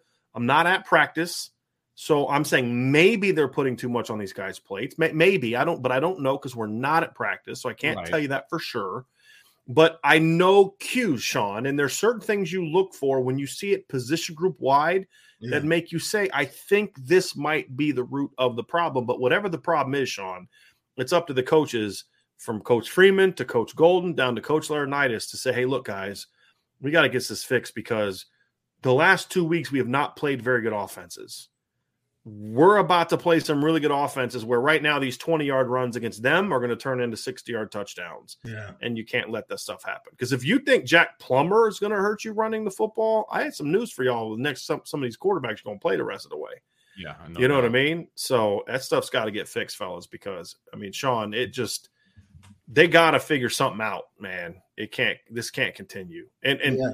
Now Junior go Junior did Junior Tuihalamaka did get in for a series, right? Yeah, was like he over pursued on a play where they cut Oh. back, but you know what though? He read it He really read it. well. Yeah. He just went over top of a guy instead of fitting. Did you see that play, Ryan? And the guy ended up it- the running back made a really good read back. on it. Yeah. That was Yeah, that was but- Ott, man. That was Ott's best run of the day. It was a nice run. Yeah. But Junior read it. He just kind of fit it wrong, but at least he read it, flowed, and you can correct that. You know, you can, hey, look, man, you got to stay here because that's the mm. kind of play you make in high school where you go over the top and then make that cut. But in, in college football, guys, guys like Jay not cut I- that sucker back. I, I can? I, I can work with guys being over aggressive because right now we have lack of aggressive. So Right. I'm Yeah. there. Yeah, I'm with you. I'd rather pull the reins than to try to get a guy to go and be 100%. aggressive. 100%. Absolutely. And So, and, look- and so go ahead, Ryan. Did anybody else play? I because I didn't see Prince Kollie. Did you? Did I didn't see Prince. get I didn't see Jalen. I didn't see no. I just we saw the we just saw the four that or five that we talked about. Yeah. And, Well, yeah, somebody has to play next week because well, JD's out for the Right. first half. right. Yeah. If I'm Yeah. mista- Well, yeah. Junior may get a shot next week in the first half because Yeah, you know sure. Bo probably starts, and then you know, and then you You should. you know you'll see Junior rotating in. But uh, that's concerning because you know putting Bo in in that spot against that kind of defense, I'm not gonna it raises some red flags. But you know the thing is, like with Bo though, it's like you know guys, it's like again Bo, JD, these are veteran dudes that have played a lot of football, Am I supposed to believe that Bo Bauer, is as hard as he works and as athletic as he is downhill, all of a sudden stopped, you know, like took a step back, isn't working as hard, isn't so much, you know, like so eh, when you see the regression across the board, fellas, you got to be able to stop and say, hey, fellas, any good coach will do this, and I and I know these guys are good coaches. You got to be able to look in the mirror and say, fellas, we got to we got to figure this thing out. We got to figure this thing out, and and what are we doing that's putting these guys in this position? Because you can't just bench four dudes. I mean, just that's guys that's not practical. And I know that's the easy answer. And sometimes no. we'll offer that answer. We've offered that answer at running back sure. last week. You say, look, they got to play Chris Tyree more, right. and they did, and he had over 100 yards of total offense, right? I mean, or to, of all, all, purpose yards. You know, you hey, and then he set up other opportunities. You we say, hey, look, Tobias Merriweather's going to play. Now he played a little bit today. Yeah. Got in there, blocked a couple times. Vince Vince goes, they're just putting him in there to run block. And I was like, at least they're putting him in there, whatever. Uh, you know, he, he, and then he, they took him out and threw, you know, but it was so obvious when they took him out and they brought somebody else. And I was like, well, now they're going to yeah, throw the ball. They're going to throw it. And they did. I think I'm pretty sure they did. Wet. They got his feet right. wet, played in the game, which that's it. But you just can't like mass. Oh, your offensive line plays like crap. Bench them all. That's not. That sounds right. good, but that's not. You can do that maybe in like Madden or something, but that's not practical in real life, guys. I do. I do have. I do have one problem. Go ahead. And this had me heated. Mm. Ooh. You mentioned it.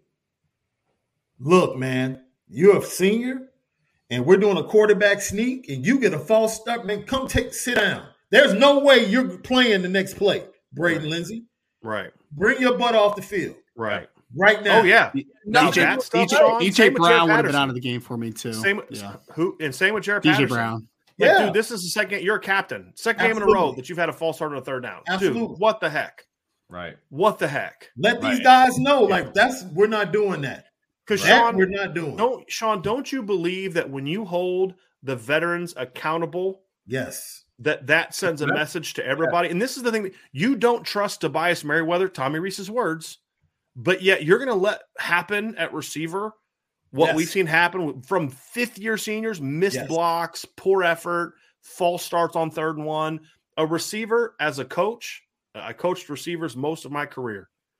Never, ever, ever, ever, ever is acceptable for a receiver to have a false start. No, it, sometimes Never. with linemen, you know, there's a cadence and all that. You can see the ball clearer than anyone in yes. the country right you now. shouldn't even you shouldn't even know what the cadence it is. It shouldn't matter what the doesn't cadence matter. is. It doesn't exactly. matter. You're always looking at the ball all the time. I, am having I'm I'm having flashbacks of coaching high school football and wide receivers going off sides, man. Like yeah. I'm having flashbacks right 100% now. 100% agree with that one, Ryan. I can Ugh. tell you that. I can yeah. Like it's a quarterback sneak. Right. Yes. Like you don't even have to stand move. There. Just stand, Just stand there.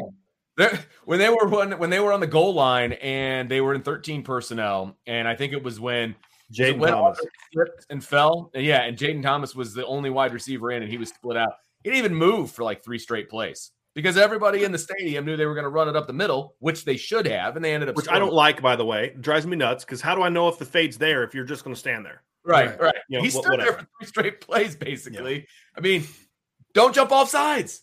Just stand there. Yeah. I don't care. Yeah. So salty Virginia Peanut said this. He said, "I'll bet the O line was told at halftime that if anyone had a false start in the second half, they would not play for the rest of the year." I don't remember any false starts in the second half, you guys. But would it shock and, me if Harry Hiestand said something like that? No. Yeah, no. Four freaking false starts in the first half, guys. No, I'm sorry. Hold on. clean. Hold on. It was Patterson, Correll, Fisher, and Lenzy. Four. Four yes. false starts in the first half, three from the yeah. offensive line. Oh yeah, that was that was my favorite too. Zeke Correll with a with a yeah. false start. What, now what? look, in in fairness, in fairness, we have seen this before when a quarterback replaced. Remember DeShone's first start against Georgia Tech in 2015, and Ronnie Stanley had like three false starts. You guys remember that because there is a different cadence. You know, sure. quarterback has a different inflection point. You know, things like that. But eh, still, though, I mean, you know, you, you've had all week to work on this right? I mean, so so I, will I'll somewhat give a pass for the three of them, but mm-hmm. you can't you can't blame that last week on Jarrett Patterson one last week on that because he did the same thing last week. So, um, you know, I'll, I'll, give that to Blake. You know, young guy, you know, first time playing with Drew Pyne, but this isn't the first time Jarrett Patterson and Zeke Correll have played with Drew Pyne. No, you know, right. I mean, it just right. it's not so right that was frustrating. But overall, guys, I let's talk special teams for a minute because Brian Mason has done a, I mean, phenomenal job so far. And, and now again, Blake Grupe got to make that kick, right? But absolutely, um, that that's that's. I mean, those type of things. But counted. But yo, I mean, Jon Sot averaged 39 yards a punt last year at Harvard. Like, were they only letting him kick from midfield? I mean, you know what I mean? Like, Had to be. that dude has a Certainly. leg. Oh yeah. Group I Grupe's mean- got a better leg than I thought too, man. Yes. He now he killed that Hey, 47 distance yarder. was not his Killed it. problem on that kick, fellas. No, And what what did the one he made? How far was the one he made? that was four. That was 47, and that was The one halfway up the net. that ease. The one he Yeah. Missed did that was with ease. Yeah, Yes. no doubt Oh, about no it. No question. No No, leg question. He did that with ease. We can put that to bed. Like the leg Yes. strength thing, let's put that to bed. He can hit from distance, right? I, Yeah. I mean that that one that he hit with from 47 looked like it would have been good from 57. I mean, It was Uh, halfway- that's it was halfway about up the 50 net. About 52, probably. I mean, about 52 at least. Yeah. it, it cleared it no problem. Yeah. So hey, we'll we'll take it, right? So I, I will not feel as yeah. maybe from a left to right standpoint, but not a distance standpoint. you People know? say Notre Dame needs to get more transfers. Well, the special teams is certainly benefiting from transfers. That's for darn sure. You know Did you see? I mean? Did you see John Jon Sot's little? uh He had a little a little Little dance punt. after one. Uh-uh. punt. Yeah. I was like, oh, okay, Yeah. all right. Hey, It's you got a know little what? you keep too, kicking man. like that. because You can you can dance however you want after a punt, man. I love You it. do whatever I you it. want if you keep kicking like that. Yeah, I But no, think and- Grupe, the one he kickoff missed, Like- the one he missed was the same direction that the uh, Cal kicker missed in. Yeah. and that was Mhm. into the wind. The wind was Yeah. coming across. And they Yeah. both So it missed took both balls. It took They- both balls yeah. left. Yeah, yeah. So- both Yeah. the left, But didn't he also make the his the one he made Yes. was also into that He direction did. too. So he learned. Yeah. from, he learned But from it the was straight. Yeah, yeah. But it's on the opposite side. He kicked it right and it came back Yeah. instead of kicking it center and it went Yeah. oh out. I mean, he Mhm. learned. So yeah, Give really, that. really well done. Really well done. But yeah, Brian Mason has that group playing. I mean, I love the fact I, I'm a big proponent, guys, of just kick it out of kick it into the end zone. Uh, don't mess around. Yeah, you may pin him inside the 20, but you also run the risk of just just freaking kick it into the end zone. Like, I, and I love the fact that they're doing that. The punt coverage has been excellent. I mean, the only one that they had a good return on today was the one where he literally outkicked the coverage. He Yes. just boomed the heck out of that one Yeah, and and um, you know, so I, I thought they've done a really good, and even then they recovered pretty well. You know, Mhm. I thought the coverage recovered pretty well. So I, you know, they were they were they weren't leaky at all in the PAT field goals. I didn't see, I didn't notice that at all, guys. Like I didn't even on the, you know, even on the um the deep ones. And did you guys notice? Grupe doesn't have much of an approach on those forty plus yard field goals. Did you guys notice that he does? three step. He doesn't. He has a really quick, compact approach. Oh, he's, so know, he's not like trying to muscle it up there. You he know, doesn't have a long stride. I mean, it, that's what I'm saying. Like yeah. it's a real. You'd think like a little kid like that would kind of need a couple extra steps. He's like five seven, a buck fifty, maybe. I can't wait until he get me- he gets measured at the combine at the oh pro Oh my day. it's gonna be he's so fantastic. I can't wait. He's like but he's got a really, he's got a really fast, powerful leg for a guy that doesn't take a lot of, uh, doesn't have much. I'm, I'm like, I'm like, does he know it's from 45 out? Like the one he missed? Because I'm like, I'm like, this dude's like only he like took just too little, like a half a one and a half step back and one and a half step out. And I'm like, I don't think this kid knows that this kick's 45 yard. Boom. Oh, I'm like, okay, I'll you. shut up now. This is why I don't talk about special teams. Vince, you re- Vince, you remember when we were at that open practice though, and like the ball was exploding off his foot. I'm like, oh, he's got a little more but than he, I thought he, he, did, wasn't man. making anything. That's the and that's the funny thing is what's the one thing you all, all of you, all three of you, complained about in the spring and fall was the kickers suck, right? But group when the lights are bright, Grupe has been money, fellas. He's been And the- good, and John the Sot ball- has been tremendous. The ball always exploded off his foot, like like Ryan Yeah. said. I mean, it make it, it's just a different sound when you Yeah. hear his ball, when you hear his foot hit the ball, right? And it, it, it also because it was indoors and there's Yeah. kind of an echo and that kind of a thing, but it just sounded different than Yeah. the other kickers, right? So for whatever reason, he just has a good leg swing and he makes it happen. So Yep. as long as he keeps making it happen, I'll be a happy person. Yep. Last thing, uh, guys, for me, I have to share this, and we're going to get to some super chats and questions here in a little bit, and then let you guys wrap up. But uh, I was at the stadium today, and I and we were going to meet a couple Irish breakdown people. Got a chance to meet some folks as we walked around campus a little bit, uh, but got a chance to listen to Manti talking to the crowd uh, before the game, before the player walk with Coach Freeman, and uh, got a great ovation. And then before the game, and if anyone's at the stadium, they saw this. Manti presented the flag to the what's it, the color guard? Is that what they call them? Irish, Irish guard. Presented them the American flag for the national anthem, and they they were talking about him and and talking about his accolades and all that stuff. And the Notre Dame crowd went insane. And I got to tell you, man, it warmed my heart and to hear the crowd embrace him the way that they did.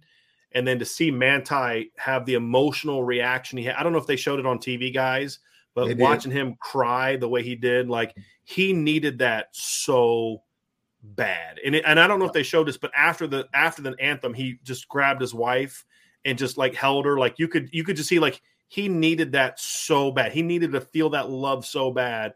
And um, it was awesome to see that. It was great oh, yeah. to see Notre Dame embrace someone who and, and I'm hoping that now we can now start remembering him for the tremendous football player that he was and not the other crap.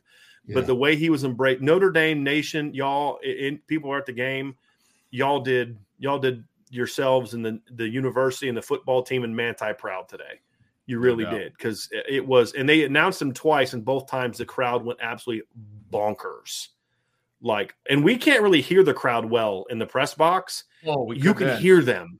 Oh, yeah. Oh, I mean, you can easily hear them in the press box, guys. It was awesome. That's he needed it. Notre Dame needed it. It was an awesome moment, and they got a dub. They got a dub with Manti in attendance. So can, Man- can Manti come play linebacker? Seriously, Dude, he looks like he still can. Let me tell you something. he, I, I, think they gave him a medium shirt because dude was busting out of it. Like he could definitely yeah. suit up right now and be just fine. Yeah. yes.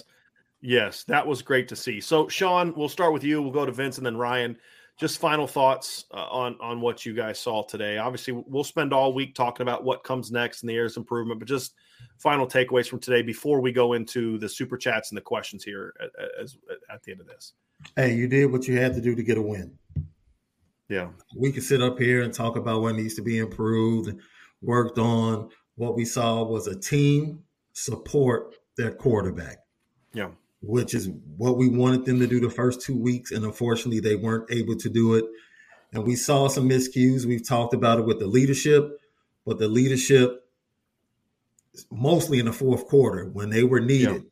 stepped up and made the necessary plays to secure a win.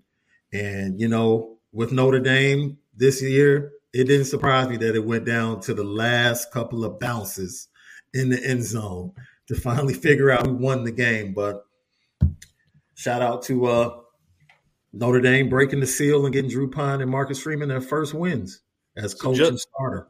Just to speak to Sean's point, in the fourth quarter, yet Isaiah Foskey had a fourth and 10 sack that ended a drive where he got held like a champ, but he just reached out and just pulled a guy down. And then the next yeah. series, third and 10, Jayson Ademilola and Foskey both get to the quarterback for a big sack as well. And so, like, what what do we say, guys? Sean, you and I talked about this diff, last year's team, when somebody needs to step up and make a play to win the game, they stepped up and made a play. We saw more of that today. Mm-hmm. Yeah. Saw more of that today, and yeah. especially from those two guys. That's a great sign. Great sign. Yep. Uh, Vince, go ahead, man. Uh, Zach Martin kind of steals my thunder here. Improvements on both lines was the story. I completely agree. We saw improvement from the offensive line. We saw improvement from the defensive line. They're going to go as far as those two lines take them. Period. End of discussion. Yep. Because you got a guy in Drew Pyne who I think is going to get better as the season progresses, as he gets more comfortable, because the dude was amped when he started the game and it showed, right, in a negative way. He's going to get mm-hmm. better. He's going to get better. And I thought Tommy Rees did a really good job of play calling and game planning to fit what the skill set that Drew Pyne had today, right? I think he's got more than he showed today, but it fit what he did today, which, which, that takes some intuitive, you know, play calling. And I thought Tommy did a really good job. Again, I said at yeah. the beginning of the show, and I'll say it now. We banged Tommy for the last two weeks on the on the game plan. He had a great game plan and they executed yeah. it today. So execution on the lines and the game plan by Tommy is my takeaway from this game. He had to get creative today and he yeah. did get creative. My whole thing is let's do it when you don't need to do it. And that'll make even better is yes. is my thing, Vince. But yeah. yes, yes. Ryan, before Herman Edwards was the director of the Sun Devil uh, dumpster fire that is out there in Arizona State. He once said, Brian, you play to win the game. Right. They won the game. That's all right. that matters at the end of the day. I'm excited, though, to see improvements just moving forward because Notre Dame hasn't really played a good game yet, right? Like no. they haven't. They won today, and I, I, don't think they were overly impressive in any phase, if we're being no. completely honest. Like they were better in a lot of areas, obviously. That's why they won the game. but Notre Dame still has a lot of potential for this season. Yeah. So I'm excited to see how they continue to progress. This was what do we call it? The week of growth, right? right. It was yeah. growth. Just yeah, let's keep right. going now. Exponential growth. Well, we've heard. Well, they should have won. They could have beat Ohio State. They could have beat Marshall, but they didn't. And now people right. are saying, understandably, man, they could have lost today. But finally, they could have, but didn't. Right. And now you need to, with as the head coach, Marcus Aurelius, okay, let's now push the buttons to build on this. Right. And now it's it because what I'm doing is I'm taking every mistake eh, in my film session tomorrow. I'm taking every dumb mistake that they had, every third down penalty, every ball that got thrown into the ground, every bad contain, everything. Say, fellas, we just beat a team that had won six out of eight games, and we did this and we did this. This is me with the clicker. All right. We did this, we did this, we did this, we did this, we did this. And I mean, it's a long line of dumb things that they did today. And I'm saying, but fellas, we still got a W over a Power Five team that's won six out of eight games. Imagine what we can be mm-hmm. if we can fix these things. And that's the message, right? Yeah. Is enjoy the win. But guys, we are capable of so much more. That's the difference between results oriented and process oriented, right? And if Coach Freeman is the latter, then then this is going to be the beginning of this team going on a run because you know you go on the road next week it's you against the world and all those other type of things uh, i want to see how this team responds to you've got you they handled they they embarrassed themselves last week fellas. I'm going to talk about the loss how they lost. They embarrassed themselves. And we were like well we'll see what kind of character this football team yeah. has. And fellas they showed me like execution wise not there right? Mm-hmm. But passion, fire, heart, making plays needed to make, getting your butt chewed out on national TV as a quarterback, and then rallying by like completing like 10 of your mm-hmm. last 11 passes. Right. And again, was he throwing a bunch of bombs? No, but he was getting the job done. That's all. Right. He managed the game, get the win. 10 of 11 all of it. half, you told me, right? All, I mean, yeah, 10 of, and then the, the one miss was the ball he threw behind to Braden Lenzy. Again, it wasn't a lot of long throws, but he got it done. Right. And and that's the thing to me is this team – I, am ticked about the veterans making the mistakes, all, but this team, the one thing I not, I did not quite, even from the guys that didn't play well today, fellas, I never questioned, boy, this guy's not focused today. This guy's not bringing it today. This guy's not playing hard to get. This guy doesn't want it. Right. Not once did we think of that. Not once did I question that. Execution, problem. Fix it but the the fire was there today. And i think we learned something about the team that way. Now we have to learn what are you going to do when you ha- now that you have some success can you build on it or do we take a step back? Right? And and that's what we're going to find out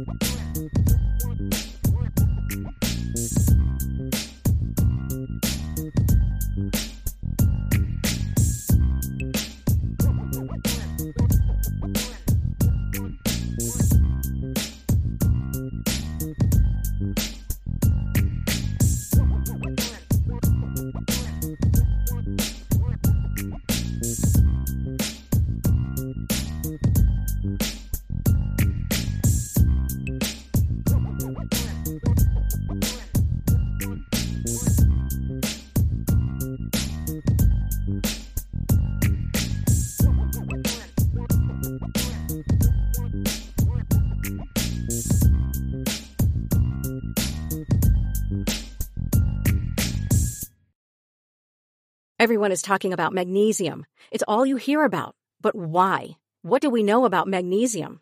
Well, magnesium is the number one mineral that 75% of Americans are deficient in. If you are a woman over 35, magnesium will help you rediscover balance, energy, and vitality. Magnesium supports more than 300 enzymatic reactions in your body, including those involved in hormonal balance. From functional medicine doctors to mental well-being and female hormone experts, we all know that magnesium is the one mineral to improve all aspects of well-being and health. But which one? Magnesium Breakthrough from Bioptimizers, the trusted choice recommended by leading experts with seven best absorbed forms of magnesium to ensure your body receives the support it needs for overall well-being. Go to bioptimizers.com slash balance today and use code BALANCE10 for 10% off. Support your journey to wellness at B-I-O-P-T-I-M-I-Z-E-R-S dot com forward slash balance. Magnesium Breakthrough from Bioptimizers, your foundation to optimal health and vitality.